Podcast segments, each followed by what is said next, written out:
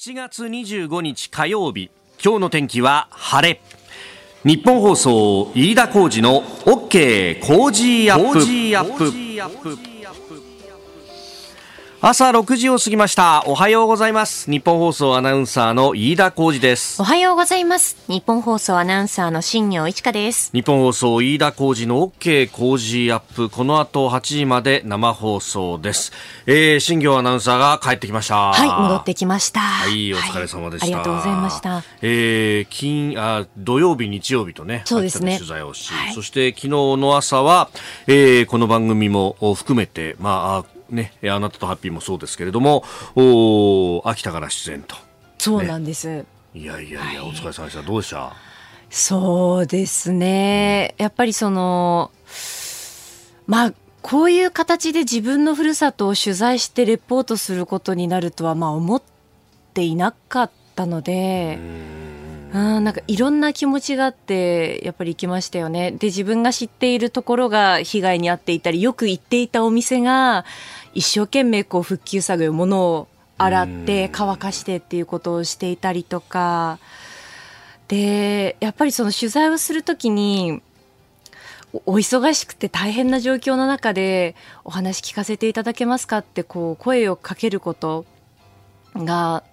申し訳ないなってやっぱり思ってお手伝いした方が力になれるんじゃないかなとも思ったりしたんですよ。現場に入って。でもその中で「いや暑い中頑張ってね」とか「全国に報道してね」って取材してねって「よく来てくれたね東京から」って声をかけてくださって。で私の方がなんかこう気遣っていただいてしまったなっていう。ただなんかその言葉を受けて改めてそのまあ、取材をするっていうことがどういうことなのか発信するっていうことのその意味だったりとかっていうのをこう考えさせられた、うん、時間だったなと思います。うん。ねあのー、そう邪魔になっちゃうんじゃないかとかね、手伝った方がとかって思うけど、まあ、つかさつかさでそれぞれこうやるべき仕事っていうのは違うのかなとかねいろんなこう自分の仕事とかを掘り下げる機会というかね、ね、にもなったりするよね。でまああまあ番組だったりとか、まあねえー、レポートするときにはその様子というものの部分が、まあ、多かったわけだけど、その葛藤みたいなものっていうのは、なんか地元のね、放送局に、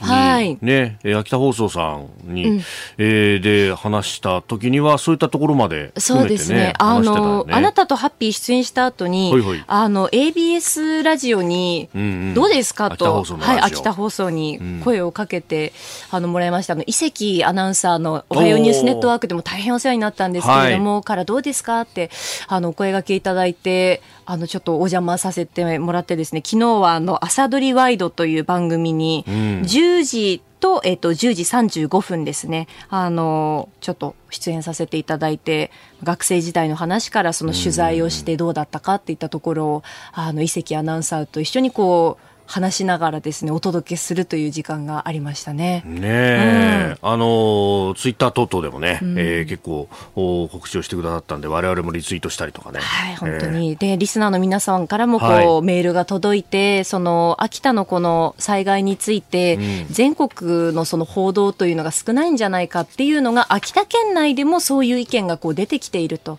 でそんな中で取材してくれたっていうのは嬉しいことですよっていう本当にありがたいメールもいただきました。うん、えー、番組も結構いろいろメール届いてます。秩父市のマサさん63歳の方、えー、地元の側に立った新業さんの取材、心が打たれましたと。えー、秋田は小川半島や白神山地、もちろん関東など、えー、学生時代から馴染みのところですので心配してたんですと。で、昨日の新業さんの取材で今年の関東祭りが予定通り実行できるとのこと、よかったです。今年は行けませんが、来年には行きたいと思いますと。えー、東北の生夏の彩る花火を見上げて祭り林の笛太鼓の響きを聞き今は亡き人を思い行く夏を惜しむ東北の花火格別に哀愁を感じさせますと、えー、そして、えー、義援金も少ないですが募金をしましたといただきました。ありがとうございます。結構ね昨日のリポートを聞いて、えー、そしてああそうだということで、えー、義援金をですねあの思い出してくださっている方もたくさんいらっしゃると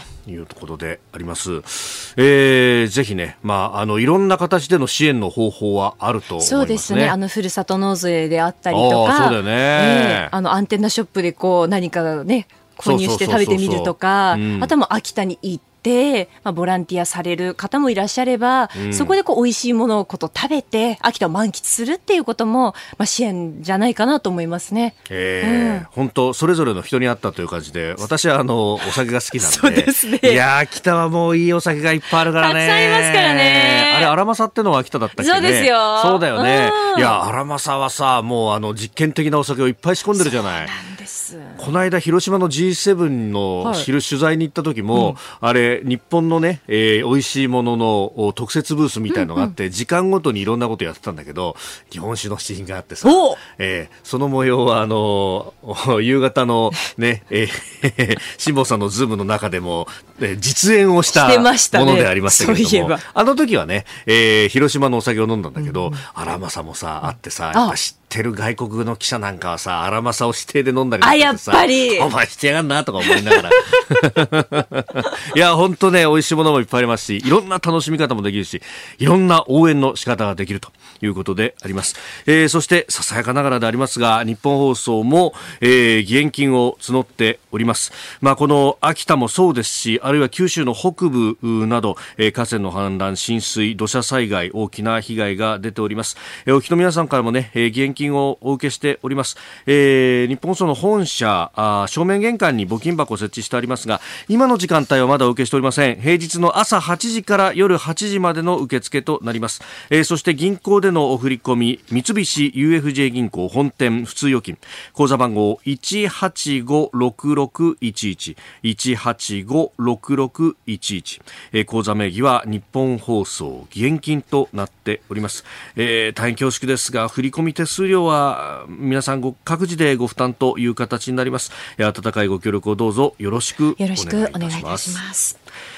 あなたの声を届けますリスナーズオピニオン。この傾向ジアップはリスナーのあなた、コメンテーター、私、田新業アナウンサー、番組スタッフみんなで作り上げるニュース番組です。えぜひメールやツイッターで、えご意見等々お寄せいただければと思います。えー、ABS ラジオでね、えー、新業アナウンサー、伊関アナウンサーと共に出演されました。まあ、その模様ね、あの、ABS ラジオさんが、えー、ツイッターで写真付きで上げてくださっていて、はい、結構ね、それをあの引用リツイートしてくださってる方も、えー、たくさんいらっしゃいました。ございます。ね、ありがとうございます。はい、えー、そして現金についてもね、えー、正文さん50歳配送業務横浜神奈川区の方ですが、えー、金曜日仕事が終わった後、日本放送に伺って義援金を、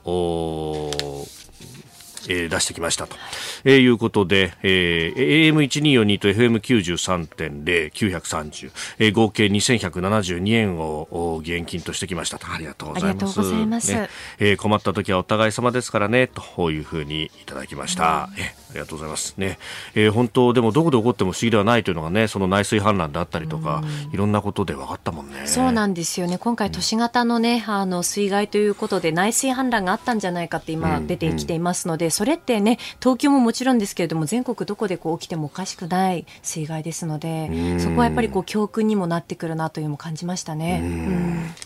えー、ぜひね、まあ、その辺の対策であったりとかというのは我々もね少し頭の中で考えておいた方が良さそうだと。そうですねはい、はいえー、ご意見もお待ちしております。今朝のコメンテーターはジャーナリスト有本香里さん。この後6時半過ぎからご登場です。えー、まずは台湾総統選をめぐって、えー、最大野党国民党候補者決定というニュース。そして、えー、6時50分過ぎニュース7時またぎのゾーンは北朝鮮弾道ミサイルを夜中に発射したということがありました。えー、元航空自衛官で評論家牛尾正人さんとも電話をつないで、えー、どういったものであったのか聞いていきたいと思います。そして7時10分過ぎおはようニュースネットワークのゾーンはウクライナ・オデッサにある世界遺産破壊でユネスコがロシアを非難したというニュースも入ってきておりますウクライナ情勢こちらは、えー、国際政治がご専門筑波大学教授東野敦子さんと電話をつないで掘り下げてまいりますえー、そしてキ教えてニュースキーワードのゾーンは性犯罪歴の照会日本版 DBS 法で法案化へというニュース、えー、さらにはスクープアップのゾーンは次の衆院選をめぐっての各党の動きについて取り上げます。メール、ツイッター、こちらです。メールアドレスは、コージーアットマーク 1242.com。アルファベットすべて小文字で COZY でコージーです。コージーアットマーク 1242.com。ファックスは0570-021242、0570-021242、ツイッターはハッシュタグコージー1242、ハッシュタグコージー1242です。今週は番組オリジナルマフラータオルを毎日3人の方にプレゼントしています。いただいたオピニオン、この後ご紹介します。本音のオピニオンをお待ちしております。ここが気になるのコーナーです。スタジオ長官各紙が入ってまいりました。今日の紙面はバラバラですね。えー、まあ何か夏枯れに入ったのかというような感じもありますが朝日新聞アンケート調査で一面作ってます。国内景気拡大76社、えー、76社、えー、100社調査。個人消費上向き交換というですね、えー、主要100社を対象としたアンケートの様子であります。人手不足など懸念もという、えー、ことが出てきております。えー、それから読売新聞は鉱物調達脱特定国依存、えー、G7 共通目標設定ということで、まあ、これは中国を念頭にしてレアアースだとかそういったものの、うん、供給を多様化すると、えー、いうことで、えー、あります。まあ、一カ国に依存しないサプライチェーンの構築、まあ、経済安全保障というところと絡んできますけれども、まあ、このあたり、えー、今後ね、EV 等々で、えー、蓄電池とかで、えー、使われるような、まあ、リチウムであるとかコバルト、ニッケルというようなものについてというところであります。えー、それからあ毎日新聞はロシア人部隊ロシアを攻撃副官インタビューというですね、えー、反プーチン政権派のロシア人部隊についての話そして産経は太平洋離島レーダー新設というニュース防衛省が検討していると、まあ、中国を念頭としながら防空を強化するということであります。まあ、折しも、えー、松野官房長官が週末から昨日にかけて、えー、先島諸島を訪問をして、そして、えー、各自治体のですね、トップとの会談等々も行っておりました。えー、シェルター作りというものはかなり具体化していくんだということが各紙報じられておりますが、まあ、それだけではなくて、えー、警戒するためのレーダー等々というところも、まあ、必要になってくるという話であります。さあ、そしてここで電車に関する情報が入ってきました。京急本線ですが、えー、京急大津駅と馬堀海岸駅の間で発生した人身事故の影響で、えー、堀之内と浦賀の間の上下線、現在運転を見合わせているということです。えー、京急によりますと、運転再開、この後7時20分頃の見込みということであります。えー、京急本線、浦賀堀之内間、運転見合わせとなっております。えー、ご利用の方はご注意ください。まあ、ここのゾーンは振り替えあんまりないんで、バス使うかなっていう感じになるとは思いますけれども、えー、ちょっとね、あの、通勤通学等々影響がああるかもと、まあ、夏休み入っているということでありますが、通勤に関してはね、いろいろ影響が出そうであります。ご利用の方ご注意ください。また情報入り次第お伝えしてまいります。えー、以上、ここが気になるでした。この時間からコメンテーターの方々ご登場です。今朝はジャーナリスト有本香里さんです。おはようございます。おはようございます。よろしくお願いいたします。よろしくお願いします。えー、有本さんもツイッター、あ今もツイッターって言っていいのかわからないんですけどもね。X って言うんですよね。そうそうそうそう、うん、ね、使ってらっしゃいますけど、これ結構ね、あの、各紙載ってますが、あの、青い鳥のマークがなくなってみたいな、ね、ね私たちずっと長い間馴染んできたから、なんかちょっとね、いやそうですよね。よねツイッターで指摘、あ、今ツイッターって言っちゃいけないのか 本当もう癖になっちゃってますけど、えー、あの、X、日本支社は x ジャパンってすでに商標登録されてるぞみたいな話があったりとか。いろんなね、笑い話にもなってますけどはい。えー、なので、あのー、ハッシュタグで、えー、ご意見等々は、えー、募集をしておりますそうですね。はい。はい、ぜひお寄せいただければと思います。さあ、まずこの時間取り上げるニュース、台湾情勢をめぐってというところで、はいあの、週末には、あ最大野党国民党が党大会を開いて候補者を決定したというニュースであるとか、あるいは、えー、中国のね、はい、えー、侵略を、おまあ、想定しながらの演習を行っていたりとか、はい、いろいろニュースが入ってきております。そうですね、はい。あのつい最近ね、台湾の軍の関係者ともいろいろお話をする機会がありました。まあ、もちろんそのおこの演習をするということとかねあの台湾海峡の情勢っていうんですかね。あのそういう話が中心だったんですけど、はい。あの総統選の話題も、まあ、やはりねあの有権者でもあるしそれから政治が変わればねだいぶあの情勢変わるからっていうことで相当いろんな話をしたんですが、あのまあ、国民党はですね久々にね、ある程度こう求心力のある候補者を立ててくるというところではありますよね。この江遊義氏という、小遊戯さん。小遊戯さんというのはあの、はい。お新築の市長だったんですよね。えええだけどもともと警察官でね、はあ。えー、とこの人はなんか警察官時代にかなりこうなんていうかな知名度の上がった人なんですよね。うーん。あそうなんですか。その警察官としての仕事の部分で。はいそうです。ほう。あの結構有名な事件をねそのはい。解決する場面で、うん。えーまあ、一躍名前を売ったっていうそういう人なんですよね。立てこもり犯の投稿説得にそうです、はい。成功、そうですそうです。それで、うん。まあ、本当にドラマみたいですよええね。ええええ。それでかなり有名になった人なんですよね。でまあ彼の主張は、はい。あーこの、まあ、蔡英文政権2期で、うんうんうん。まあ、彼女がその中国に対して刺激的な態度だからあー台湾情勢要するにまあ台湾海峡をめぐる情勢が緊迫したんだっていうこういうことなんだけれども、はいじゃあ融和路線で行ったらいいのかっていうと、ええまあ、国民はそうとも思っていないわけですうね。ん。で現状ではやはり民進党の来清徳、はい。今の副総統ですね、ええこの人が有利だろうと。蔡さんの後継者。そうですね、蔡さんの後継者。で、まあ、来清徳さんっていうのは、もともとの主張から言えば、はい。蔡英文さんよりももっとむしろお台湾派なんで、ええええ台湾ええ独立っていうことを明言してた人ですから。かつてはええ。はい。だからまあ、あこの二人、もともと結構その市長出身で、人気のあるうお二人が、まあ、おそらく激突するんじゃないかと。ただあの以前のその台北の市長だった柯文哲さんという人がね、はい。この人があのお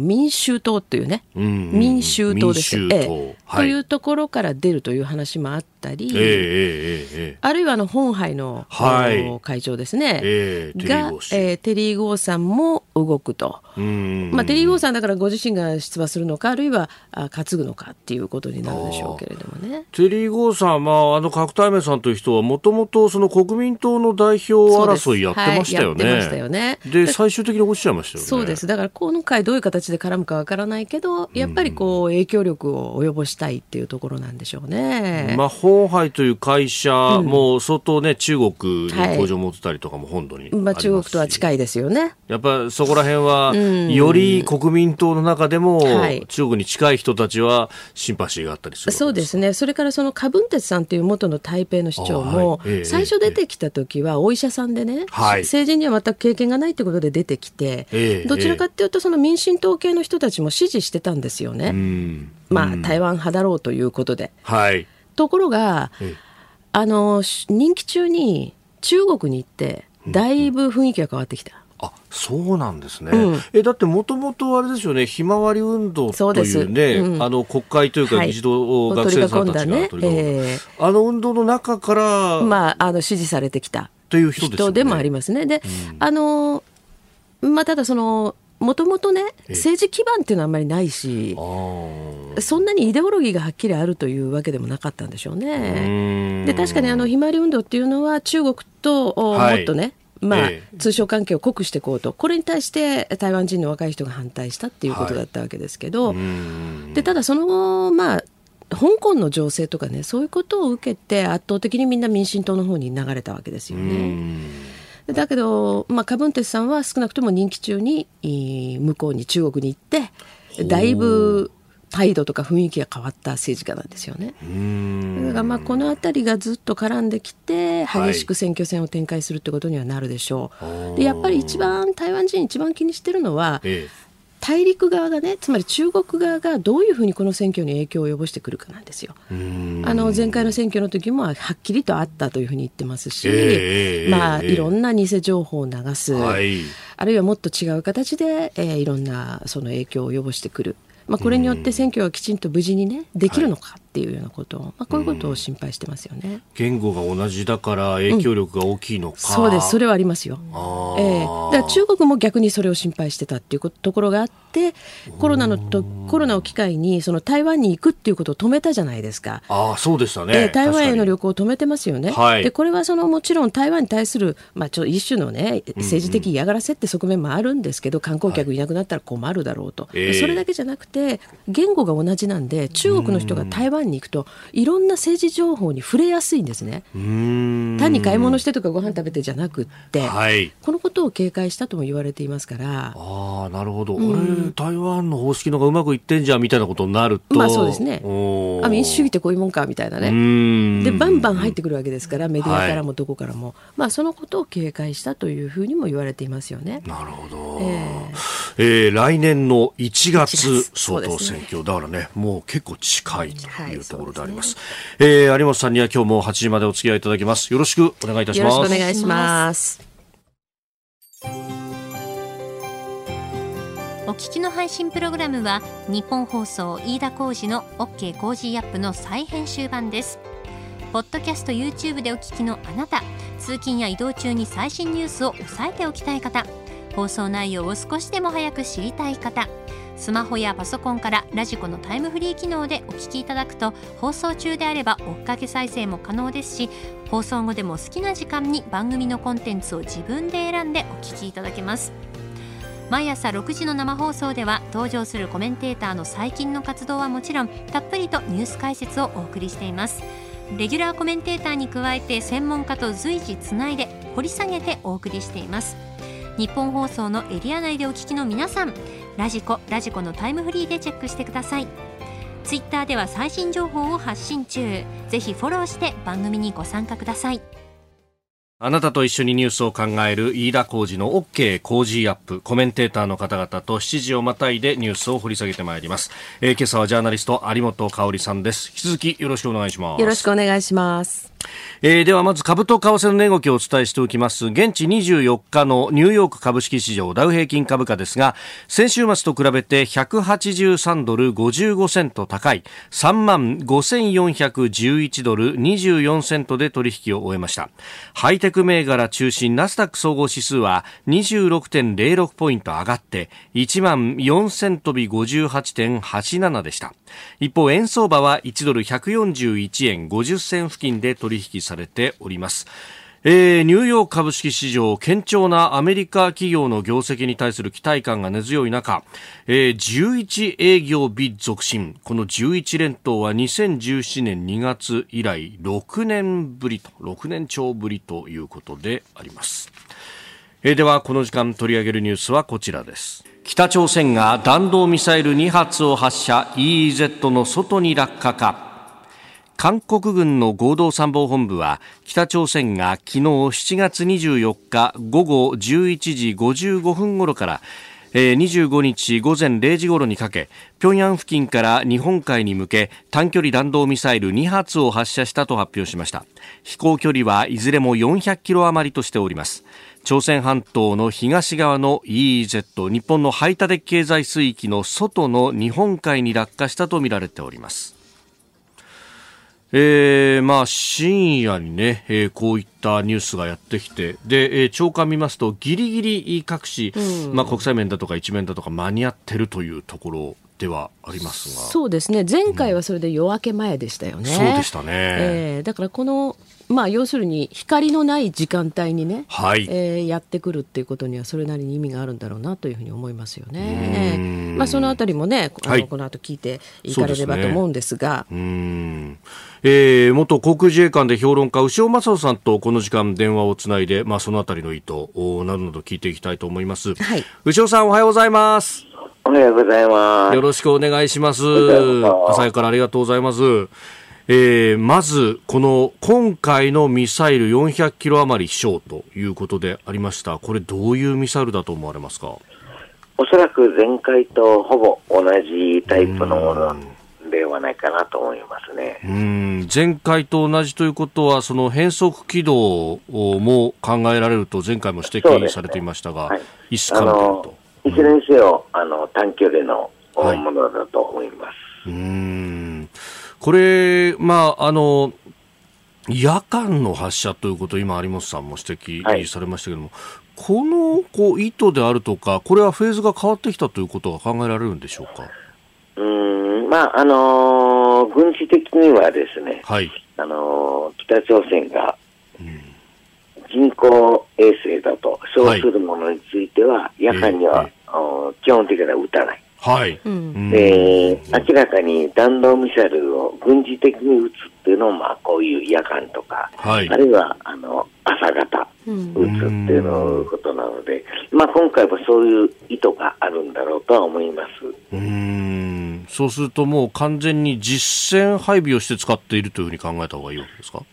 そうですね。ただまあ、おそらく北朝鮮もあの国内の事情がかなり、あの悪化しているということも最近伝えられていますので、まあ、ちょっとやけになっているような感じもあるんじゃないかなというふうにも思いますね。なるほど。えー、さあスタジオにはジャーナリスト有本香里さんもいらっしゃいます。おはようございます。おはようございます。ご無沙汰しています。こちらこそ。あの今おっしゃったように、まあ、北朝鮮、だいぶ急防が伝えられています。で一方ではあの、まあ、日本、アメリカ、韓国の3か国がですねあの、まあ、交換電話協議とか、はい、あるいは首脳会談があると、8月の中旬にですね、ええまあ、そういうタイミングなんで、これに対する牽制みたいな意味合いもあるんでしょうかね。もちろんあのそういうことを考えてはいると思うんです。えー、ただ、こういうことがあるために、うん、あの日本のメディアはそういうふうにあの解説をするわけですそうですね。はい。まあ、北朝鮮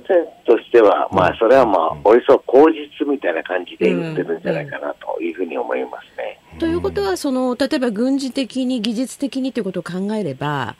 これをこう夜間に打つことで、あの、試している。っていう側面も非常に強いわけですか？そうですね、うん、あの基本的にそうだったと思うんですが、ちょっと最近は、あの本当にもうやけになって言ってるのかなという感じもしますね。うん。その辺の急防が伝えられている中で、アメリカとも、まあ、パイプもほとんどない、振り向かないと、これ、日本に寄ってくるタイミングになるわけなんですか？まあ、日本としては、あの北朝鮮の出しされた北あの問題、はい、実はあの一部で報道されてますが、うんうんうん、日朝の首脳会談があるんじゃないかというようなこともあるんですが、はいそういうことを意識しているとは思えない行動なので、なるほど、進めようと思えばこんなことしない。そうなんですよね。その辺が、まあ、死に滅裂に見えますね。そんな感じがしますね。まあ、あの北のその政治的意図っていうのは全くわからないわけですけれど、この先ほどおっしゃってたイスカンデルというミサイルですね、これは精度は上がっていると見ていいんですか？あの基本的にはあの精度もあるんですが、はい。まあ、担当には基本的にあの大量破壊兵器を積むというのが彼らの発想ですから、まあ、あの精度が多少劣っても、うん、あの当たれば、うん、あの大あの大きなあの効果が得られるというふうに彼らは思ってると思います。これ、前回の時も、プサンに潜水艦がアメリカ軍の、はい、まあ、戦略原潜が入っていた、で今回もまた別のアナポリスという潜水艦が入っていたそうですけれども、はい、これは関連あったりするもんなんですかね？ある可能性もあるんですが、えー、もはやあんまりそういうことは考えてないのかなという 気がしてくるようなタイミングだと思います。うん。まあ、我々としては粛々とこう備えると、まあ、そのためにはやっぱりこうお来たものを撃ち落とすだけではない形というのが必要になってくるわけですかね。もちろんそうですが、もちろん撃ち落とさなきゃいけないわけですから、えー、あのーえー、やっぱり陸上配備型のイーズアセオはなくさなければよかったなと、私は思います。なるほど。本当ですよね。まあそこで多層的に防御をしていくと、もちろんイージス艦もそうだし、イージス艦もそうだしね。イージスアショアというものもそうだし、はい、なるほど。わかかりました。いや、牛尾さん、朝からどうもありがとうございました。ままた引き続きよろしくお願いします。こちらこそ。えー、元航空自衛官で評論家、牛尾正人さんに、まあ、北朝鮮のミサイル発射について伺ったということですが、その尻滅裂ぶりというか、ね、まあそうですね。ただやっぱ急暴ぶりはただごとではないというのは、はい、朝鮮半島の専門家はみんなおっしゃいますよね。うん経済回ってないし、中国との取引とかも相当制限しているという話もありますね。そうですね。やっぱり金正恩氏が政権を握ってから、あのつまりトップの座についてから初めてだろうと。はいいうことも言われてますよね。あと90年代にね、ものすごい急防した、えー、えー、あれ以来と。うん、えー、ニュース7時またぎ7時またいで続きます。北朝鮮のミサイル発射、そしてその、まあ、裏にある北朝鮮のね、国内の情勢というものについても、うん、えー、言及がありました。前半は牛尾正人さんとつなぎましたが、あまさん、このね、急防ぶり、コロナもあって、うん、なかなかこの経済的なね、えー、部分の送金等々も止まってるなんて言われますけれども、ね、そうですね。あのいろんなね、まあ、北朝鮮はそのいろんな稼ぎ口っていうのがあったと思うんですけれども、えー、えーとコロナがあ到来する前にねあの出稼ぎの労働者をだいぶ止められたでしょ？あ、まあ、東ヨーロッパの国々だとか、はい、あるいはロシアにもねだいぶ入ってましたよね、えー、実際にそうですねコロナの来る前の年に私もロシア行った時にこんなにいるのかっていう感じで工事現場とかねいろんなところで北朝鮮の労働者働いてましたよね、はい、でこれがダメだと制裁によって、えー、でみんな返されるってことになりました。でその後あのコロナでねもうずっと移動ができないっていう状況ですから、はい、外からやっぱりお金入ってこないっていうのは結構厳しいんでしょうね。一時期ねいろんなところにこう北朝鮮レストラン北朝鮮レストラン行ったことありますよ。お本当ですか、えー、北朝鮮の女性がねこう、まあ、サービスしてくれる、まあ、歌ったり踊ったりもあるんですけれども、まあ、基本こうウエイトレスのようにして、ね、あなるほど、えー、してくれると、まあ、あれも外貨稼ぎだったわけですよね。言われてましたよね、えーまあ、私たちはどういうところかちょっと見に取材がてら行こうかっていうことだったんですけれど、だからそういう活動が一切できなくなった何年間かもあるわけですよね。えーえー、それがもう今になって、はい、もうかなり顕著になってきてる、ね、そうですね。それとやっぱり制裁も効いたでしょうね。うんまあ制裁とコロナですよね。うん。まあ北はね、まあ、そうなってくると、えー、もう外貨稼ぎどうするっていうところで、ウクライナへの、ね、ロシアの侵略に関して兵器や人を求めているなんていうそうですね。そういうそういうことも言われてますよね。ただまあそれもあんまりうまくいってないようで、はい、あの軍の人たちにもいろんなものが回りにくくなってるということが言われていますよね。うん。まあ軍は今まではね優遇されてきたというのがありますそうですねもう真っ先にって優先されてきたわけでしょうけれどもただあのさっき牛尾さんも触れておられたですねその日朝首脳会談があるやなしやと、はい、これはね、あの、えー確かにずっとそういう話はあるはあるんですよ。うんうんうんうん。ずっとそういう話があるっていうのはその一定方向のパイプがあるからなんですけどね。でやりたい人たちいるんですよやっぱり。日本側にもね。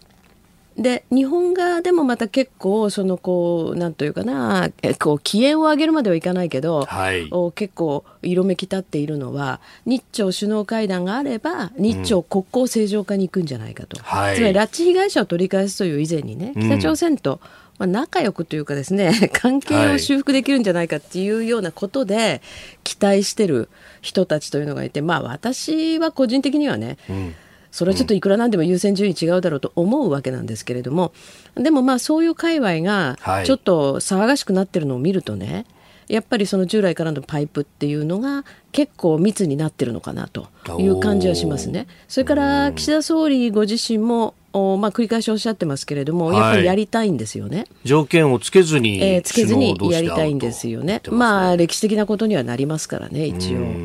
それと、まあ、そんなことばっかり考えてるわけでもなかろうと思いますけれども選挙、まあ、今支持率がどんどん落ちていってね、はい、なかなか選挙をやろうにもやりにくくなっている、うん、まあ、そこで起死回生ということももちろんあるでしょうからね。外交的なところで、えー、だから可能性が全然ないわけじゃないけれど、まあ、かといってその小泉さんがやった時のようにね、はい、あのすごく特定のところに絞り込んでやってているわけではないっという情報でもありますね。うん。だ期待感がこうお互い高まっている界隈があって、えええええまあ、そこがしきりに情報を出して言ってるんじゃないかと、うん、誰かだからこうキーパーソンを決めてね、はい。えー、両方がきちっと話を詰めているというところまで行ってないんじゃないかと。いうふうに自民党の、うん、まあいろんな方々奥の院の人たちも言ってますよね。結局ああいう独裁の国家であれば、うん、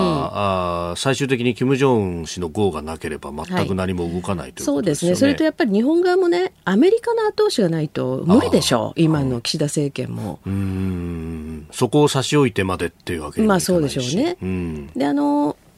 まあ、あのアメリカが、ね、トランプ政権の時はもうトランプさん自身が乗り出していって2回首脳会談やってるわけですね。はい、えー、私も飯田さんとね、えー、一緒にシンガポール取材しましたけれども、結局だからそういう世界的な動きがある中で日本が動けるかどうかっていうことにどうしてもなると思うんですよね。日本単独で動いて、はい。えー、じゃあこちらが取り返したいものだけ得たいものをきっちり最初に得られるかっていうとちょっとなかなか厳しい状況でしょう。まあそのあたりはね、うん、これから先、期待感だけじゃ何も動かない、ね、そうなんです、ただね、うん、やっぱりあの今ね、韓国の世論はだいぶ変わってきてますよね。韓国はやっぱりその主要マスメディアだとか、あるいは政治の力っていうのが結構、世論にその影響力が強いのか、あのまあ、前の政権の時は本当に反日っていうのがね、もう行くところまで行ってましたけれども、さすがにもうそんなことやってる情勢じゃないという危機感がおそらくあるんでしょうね。だいぶ変わってきてるんですよね。で、まあ、日韓の間も、もちろんあの、私は全然あれがいいと思ってませんけれどもね、はい、いろんな今までの懸案事項を全部日本側が折れる形で、韓国との対話を重視してる。これは本当に危機的状況であることは間違いないんですよね。えー、北朝鮮の弾道ミサイル発射、まあ、そこから朝鮮半島情勢お話をいただきました。おはようニュースネットワーク。取り上げるニュースはこちらです。ウクライナのオデーサにある世界遺産破壊でユネスコがロシアを非難。ユネスコ国連教育科学文化機関は23日ロシア軍がウクライナ南部オデーサへのミサイル攻撃で大聖堂などを破壊したことについて恥知らずな攻撃を非難するとの声明を発表しました。大聖堂があるオデッサの歴史地区は今年1月ユネスコが世界遺産に登録しておりました。えー、黒海黒い海に面している港町でもあると、うん、そうですよね。これ穀物の輸出の大拠点でもあるわけですよね。はい、そのようですよね。まあ、ウクライナはこの穀物の輸出というのは、まあ、ある意味外貨獲得の手段でそうですね、うん、まあ、そこを集中的に攻撃してるわけですね。うんまあ、ウクライナもね、えー、反転攻勢と言われてますけれども。そうですね。うん、なんかあの、ドローン攻撃のね、はい、報道もありますよね。えー、あの、ロシア領内をね、ね。モスクワもね。うん、ですから、まあ、あの、ちょっと戦況が変わってきているということでしょうし、うんはい、あの、ゼレンスキー大統領がね、あの、NATO とのね、はい、えー、会合を、まあ、そういうものをいろいろ模索しているようですけれども、まあ、そのあたりがねちょっと動きが非常に分かりにくくなってきましたね。ただロシア側のやってることっていうのも本当に、はい、あのますます世界から、えー、あの非難を浴びることをなんか選んでやってるような感じがしますけれどもね。うんさああこのあたり、このウクライナ情勢について、えー、ここで国際政治がご専門、筑波大学教授、東野敦子さんと電話がつながっています。東野さんは、あ現在、オーストラリアにいらっしゃるということで、うん、冬ですね。冬ですよね。東野さん、よろしくお願いします。よろしくお願いいたします。お願いします。さああまずはこのウクライナの情勢、ねえー、オデーサの世界遺産も破壊したということ。この一連のロシアの動きっていうのはこれは何かこう焦りみたいなものがあったりするんでしょうか？えーと、そうですね、今、反転攻勢をウクライナが行っているところなんですね、はい、でそれに対して、主に東部と南部でも戦闘が継続されているんですけれども、はい、それとは同時並行で、まあ、ロシアはずっとその民間の施設などに対する攻撃を行ってきているわけですね。で今回もそのオデーサに対する集中的な攻撃があったのも、まあ、反転攻勢と並行する形で、直接の反転攻勢に関係のない都市、特に民間の施設爆撃する形で、できるだけこうウクライナの士気をそぐ。で、あの、戦意を削ぐということ。を、これまでも試みてきているわけですので、ええ、まあ、非常にこのオデッサへの攻撃、あの、大変残念なことではあるんですけれども、これまでロシアがやってきた、あの、戦況とは関係のない民間の施設とか、はい、今回のように歴史的な建造物に対しての攻撃をやっていくということは、これ、あの特段新しいことではありません。これ当然ながら国際法違反ではありますよね。はい、あの全く戦闘と関係ないところです。なので、あのしかもこの、まあ、大聖堂とかはですね、はい、あのもうあのここをあの攻撃したところで、何ら戦況には関係ないわけですね。ですので、もちろん国際社会は非常にあの、まあ、憤っているわけですね。で、これ非常に今回興味深かったのがですね、はい、この大聖堂へのその、まあ、あの攻撃であって、まあ、歴史的な建造物あの壊されてしまったわけですね、えー、でこれに対して、例えばイタリアなど、こういったその、まあ、制度などのあのあの復興あのとか修復に長けている国ですけれども、うんはい、ここはいち早くですね協力を申し出て、うん、あのこういったその歴史的建造物の再建あの、イタリアが協力しますよということを言ってきました。さあ、スタジオにはジャーナリスト有本香里さんもいらっしゃいます。おはようございます。おはようございます。よろしくお願いします。あのよろしくお願いいたします。今あのご説明があったんですけれどもね、このオデーサ、はい、まああのもちろんあの歴史的遺産もそうですけれども、この港への攻撃ですね。でこれはウクライナ側にとっては相当痛手だろうというふうに思うんです。あの穀物輸出の拠点でもある。ただ一方でこのロシアがですね、えー、このウクライナ産の穀物の輸出に関する合意というのを、まあ、あの停止してるわけですけれども、履行停止してるんですが、これはどうしてロシアはこのタイミングで停止をしたんでしょうね？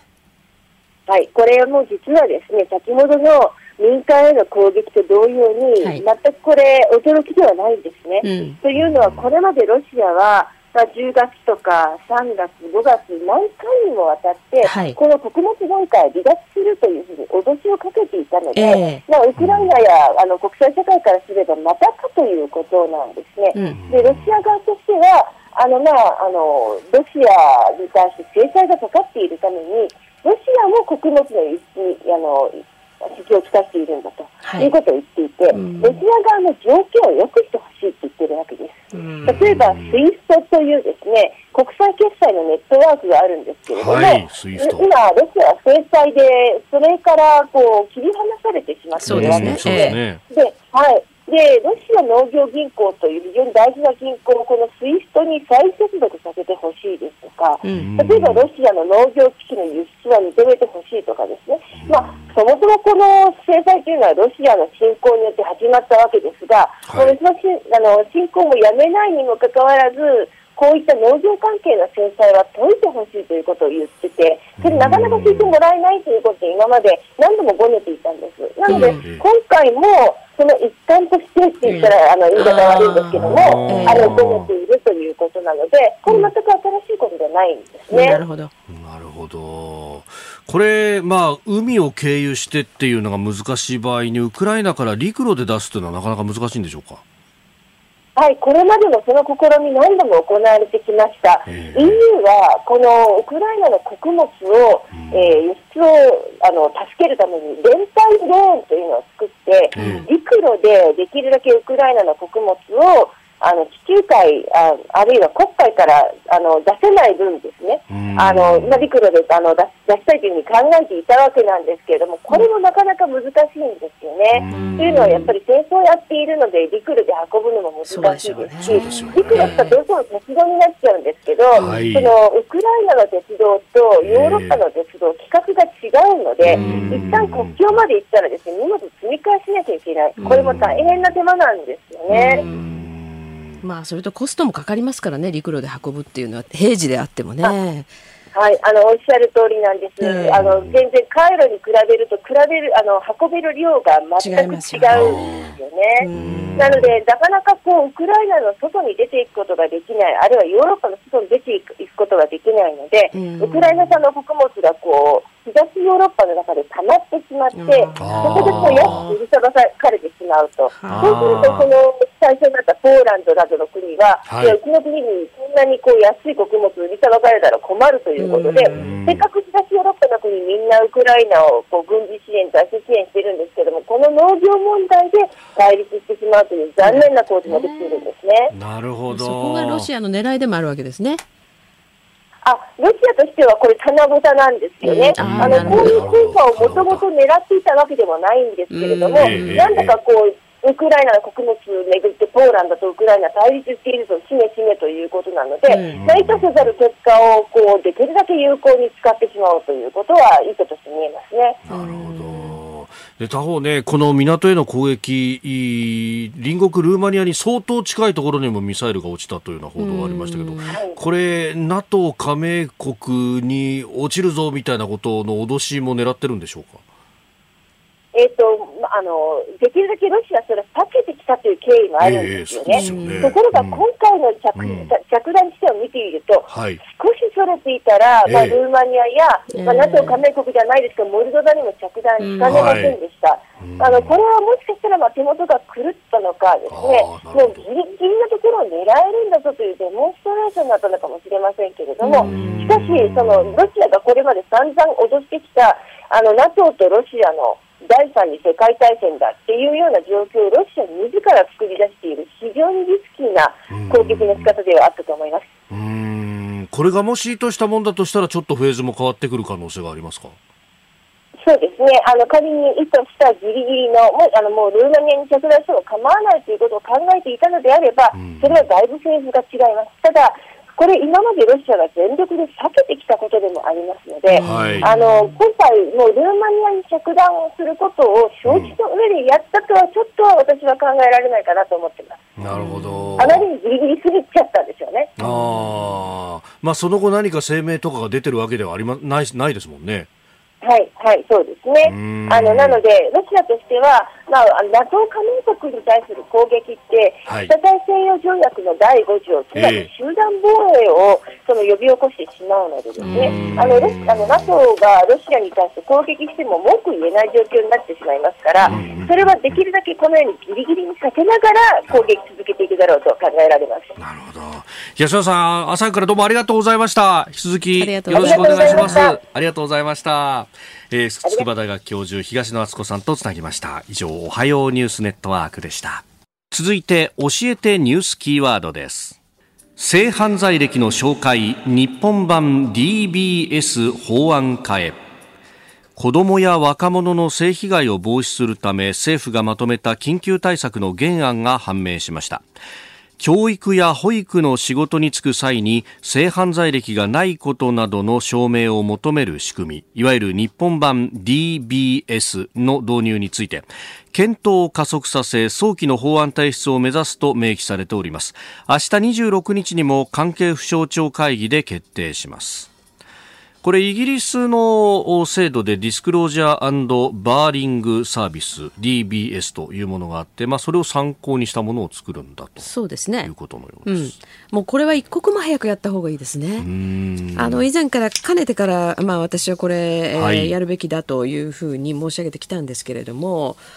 あのまあ、性犯罪っていうのはね残念ながらその改心した、えーあ構成した、はい、あるいはその罪を償ったそれで終わりっていうことがなかなか難しい種類の犯罪でやっぱり再犯率は極めて高いわけですよね。はい、ですからそれを再犯をさせないためにどうするかっていうことを真剣に考えた方がいい。で例えばその、まあ、アメリカなんかはですね本人の体の中にチップを埋め込んでもう完全に監視するという状態、はい、あの状況を作る、状態を作る、まあ、そういうことをやっているし、それから韓国なんかはね薬物治療させるんですよね。でこれはその治療というよりも、まああ言葉がちょっときついですけどその科学的虚勢だというようなことも、まあ、多くの場合加害あの加害者とかねその、はい、まあ、性犯罪を起こした人って男性が多いから、ということなんですけれどもそういう批判が出たりもまあ、それぐらい厳しくね対処をするのはなぜかといえばこの再犯率の高さですよね。はい、で日本はおそらくこれ、えー、議論が出てくるあるいはその反対の声が上がるとすると、はい結局その性犯罪歴がある人のまあその就職機会をね阻害するんじゃないかと。そうですよね。まあそれが憲法違反に当たるんじゃないかというような声がおそらく出てくると思うんですけれどもね、まあ指摘されているところは職業選択の自由。職業選択の自由、ね、あるいはプライバシー権に関わるんじゃないかと、うん、ただその権利というものが、はい。まあいくつかの権利がぶつかるといった場合に当然何を優先させるのかっていうのを考えるべきでね、うん、うん。この場合は子どもや若者の方のそうですね。そちらを優先させるっていうのはまあ当然の話ですよね。うん。まあ、基本的人権そうですね、えー。まあ、だからどっちを制限しなきゃいけないかといえば、はい、やっぱりそういう歴を持っている人を制限するというのが当然だっていうのは世界の流れですよね。まあ、すべてのこの就職に関してではなくてじゃなくてね子供に接する部分とかそういうところですからね。だから他の国のね今申し上げたような対応を見ればね、はい、それぐらい激しくやってるわけですね、まあ、チップを埋め込むとかになると非常にこうね、うん、プライバシー権の部分だし、ね。えー、まあ、薬物でっていうことになると、うん、本当ねその人自体はどうなるんでその人自体の本当に基本的人権をね、ね、相当損なうものになるんだけど、まあ、人格権との、えー、でもやっぱり安全を守らなきゃいけないっていうことですよね。それから子供や弱い人を守らなければいけない、はい、被害者になりうる人を守らなきゃいけないっていうことですよね。これはあの、まあえー、と6月に閉じた国会の最後にね、話題になった例えばその LGBT 法理解増進法ですね、はい、まあ、これから発生してやっぱり女性の安全をどういうふうに守っていくんだみたいな、まあ、議連が立ち上がったりいろいろしましたけれども、この時もそうなんですけれども、えー、誰、まあ、いろんな人もちろんあまねく人の人権を守らなきゃいけないし、まあ、そういうあまねく人の安全を守らなきゃいけないんだけど、うん、とりわけねやっぱり弱い立場にある人肉体的に弱い人、はい、あの被害者になりやすい人こういう人を優先して守っていくという形で筋道をつけるしかないですよね。うん。結局、まあ、一つの権利を突出させてしまうと、えー、全体のバランス、うん、そうですね。おかしくなりますよね。まあ、だから子供とか、女性とかね若者とかそういう人をやっぱり真っ先に守らなきゃしょうがないですよね。であの、まあ、これイギリスはねデスクロージャーバーリングサービスって言って、まあ、ある程度抑制が効いてるんですけれども、えー、例えばさっき申し上げたアメリカなんかでははそのチップ埋め込む以外にですね、うん、まあ、ちょっとこれはその個人情報の取り扱い方が日本と違うんだけれども、はい、普通の我々民間人でも有料の情報サービスに登録しますと、うんうんうん、例えば自分の住んでる地域にそういった性犯罪歴を持っている人が住んでるかどうかっていう情報も取ることができるんですよね民間人でも。なるほど、うん、それぐらいこの性犯罪歴っていうものに関してはやっぱり厳しい対応を社会としてもしてるということですよね。まあね、日本の場合は、といっても、性犯罪に関しては、2021年3754人が強制性交と強制わせて検挙されたと、はい、えー、これ、検挙されてるだけですからね。ということが言われてますよね、えーはい、氷山の威嚇なんじゃないかと。そうですね、はい、うん。まあ、気づかなかったり、言い出せなかったりっていうのを考えるもうすごくある類の犯罪ですよね、それからあの不起訴になっているものっていうのも結構あるでしょ？う、まあ、どう考えてもこれはっていうことでもね。はい、えーまあ、そしてね、うん、あの被害者の心に、うん、相当な傷がありますよね。だからあのつい最近もね、うん、まあこれはあの、えー、その加害者の側はまあ外国系の人だから、はい、ちょっと報道も抑制的なんだけれども、あのまあ体を触られたということで一応終わってるわけですけれどもね幸いにしてね、でもそれでもやっぱり相当な被害者側にはトラウマというか傷が残りますよね。それが元でね電車乗るのが怖いとか、怖いとかね、やっぱりそれは絶対起こるわけで。だからこの性犯罪っていうのを本当に防いでいくためにできることは、あらゆることをやらなきゃいけないと思いますけど、ね。はい続いてここだけニューススクープアップです。この時間最後のニュースをスクープアップ。次の衆議院選挙をめぐり自民党が東京の5つの支部長を決定。自民党は今月19日衆議院小選挙区の定数10増10減に伴い新設される自民党内5つの選挙区で次の衆議院選挙の公認候補予定者となる支部長を選任しました。東京28区では公明党が独自候補の擁立を求めておりましたが自民党は拒否しております。まあ、そのあたりは揉め続けている真っ最中というところでそうですね。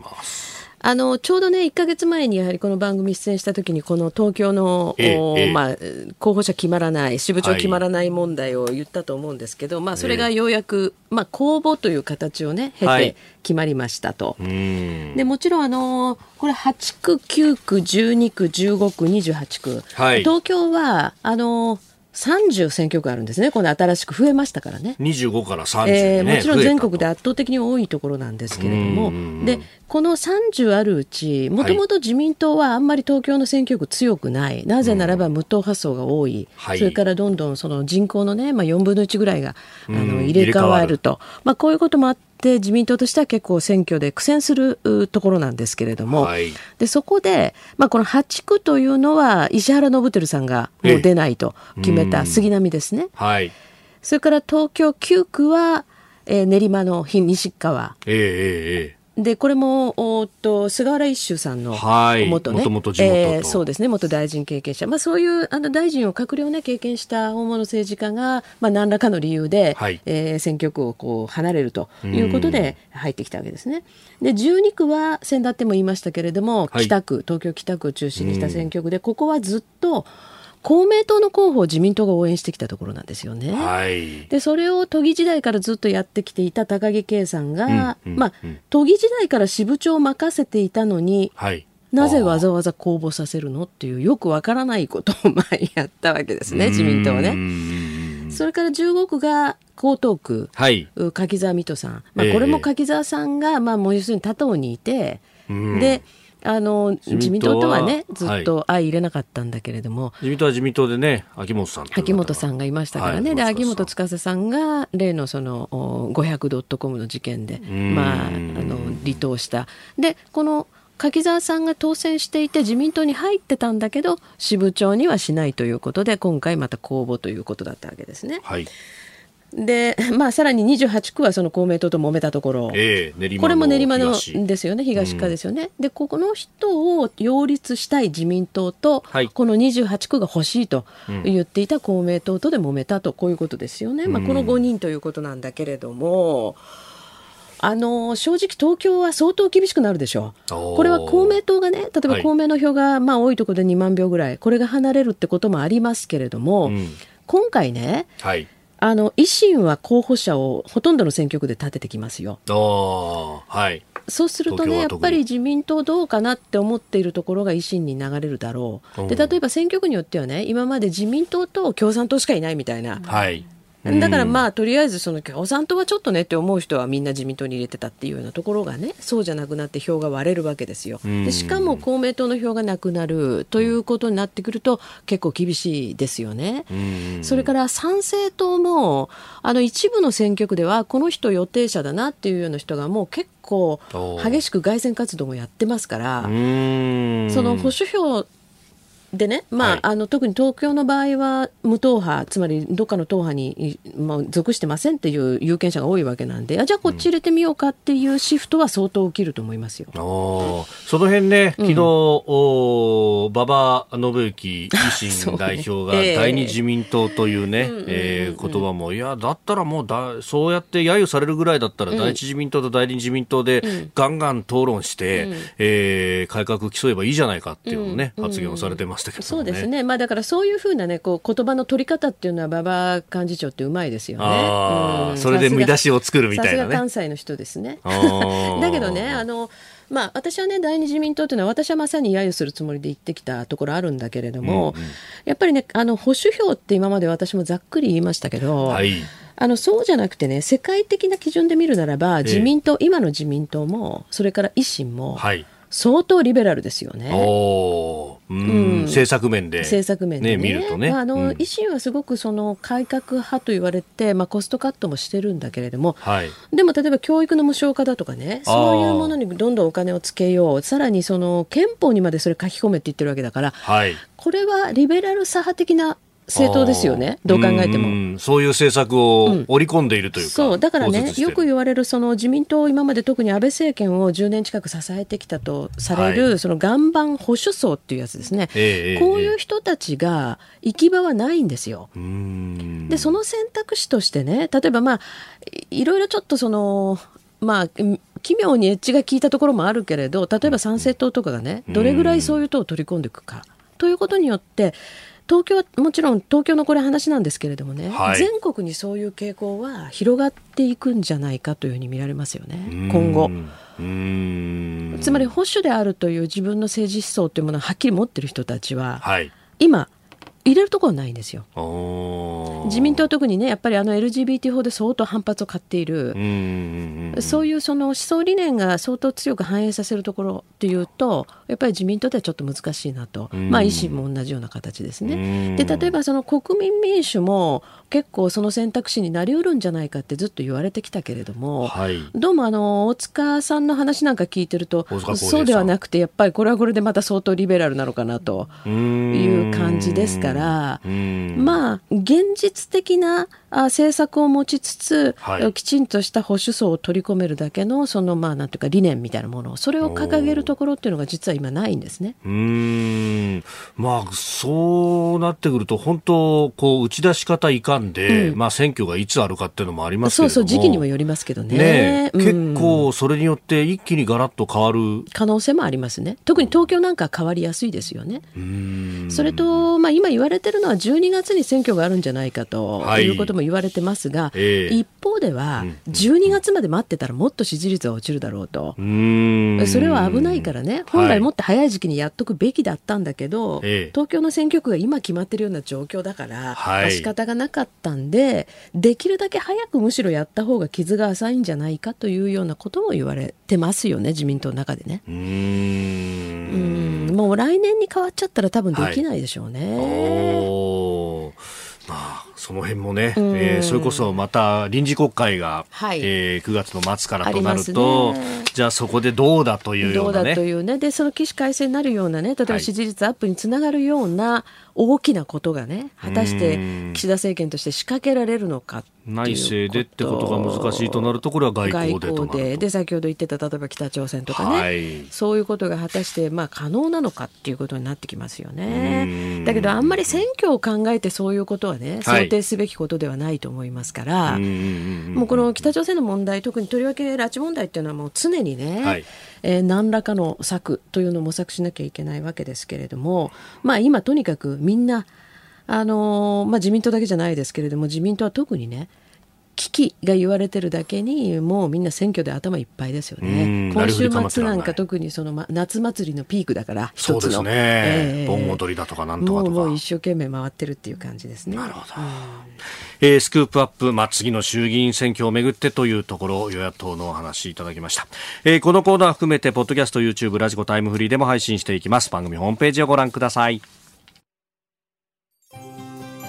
あなたと一緒に作る朝のニュース番組飯田浩司の OK コージーアップ。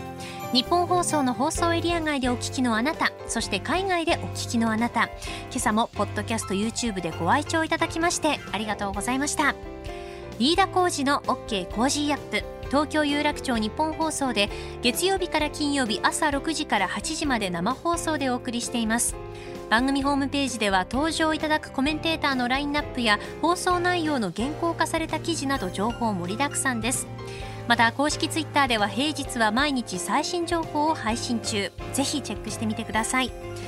そしてもう一つ飯田浩二アナウンサーが「夕刊富士」で毎週火曜日に連載中。飯田浩二の「そこまで言うか」こちらもぜひご覧になってください。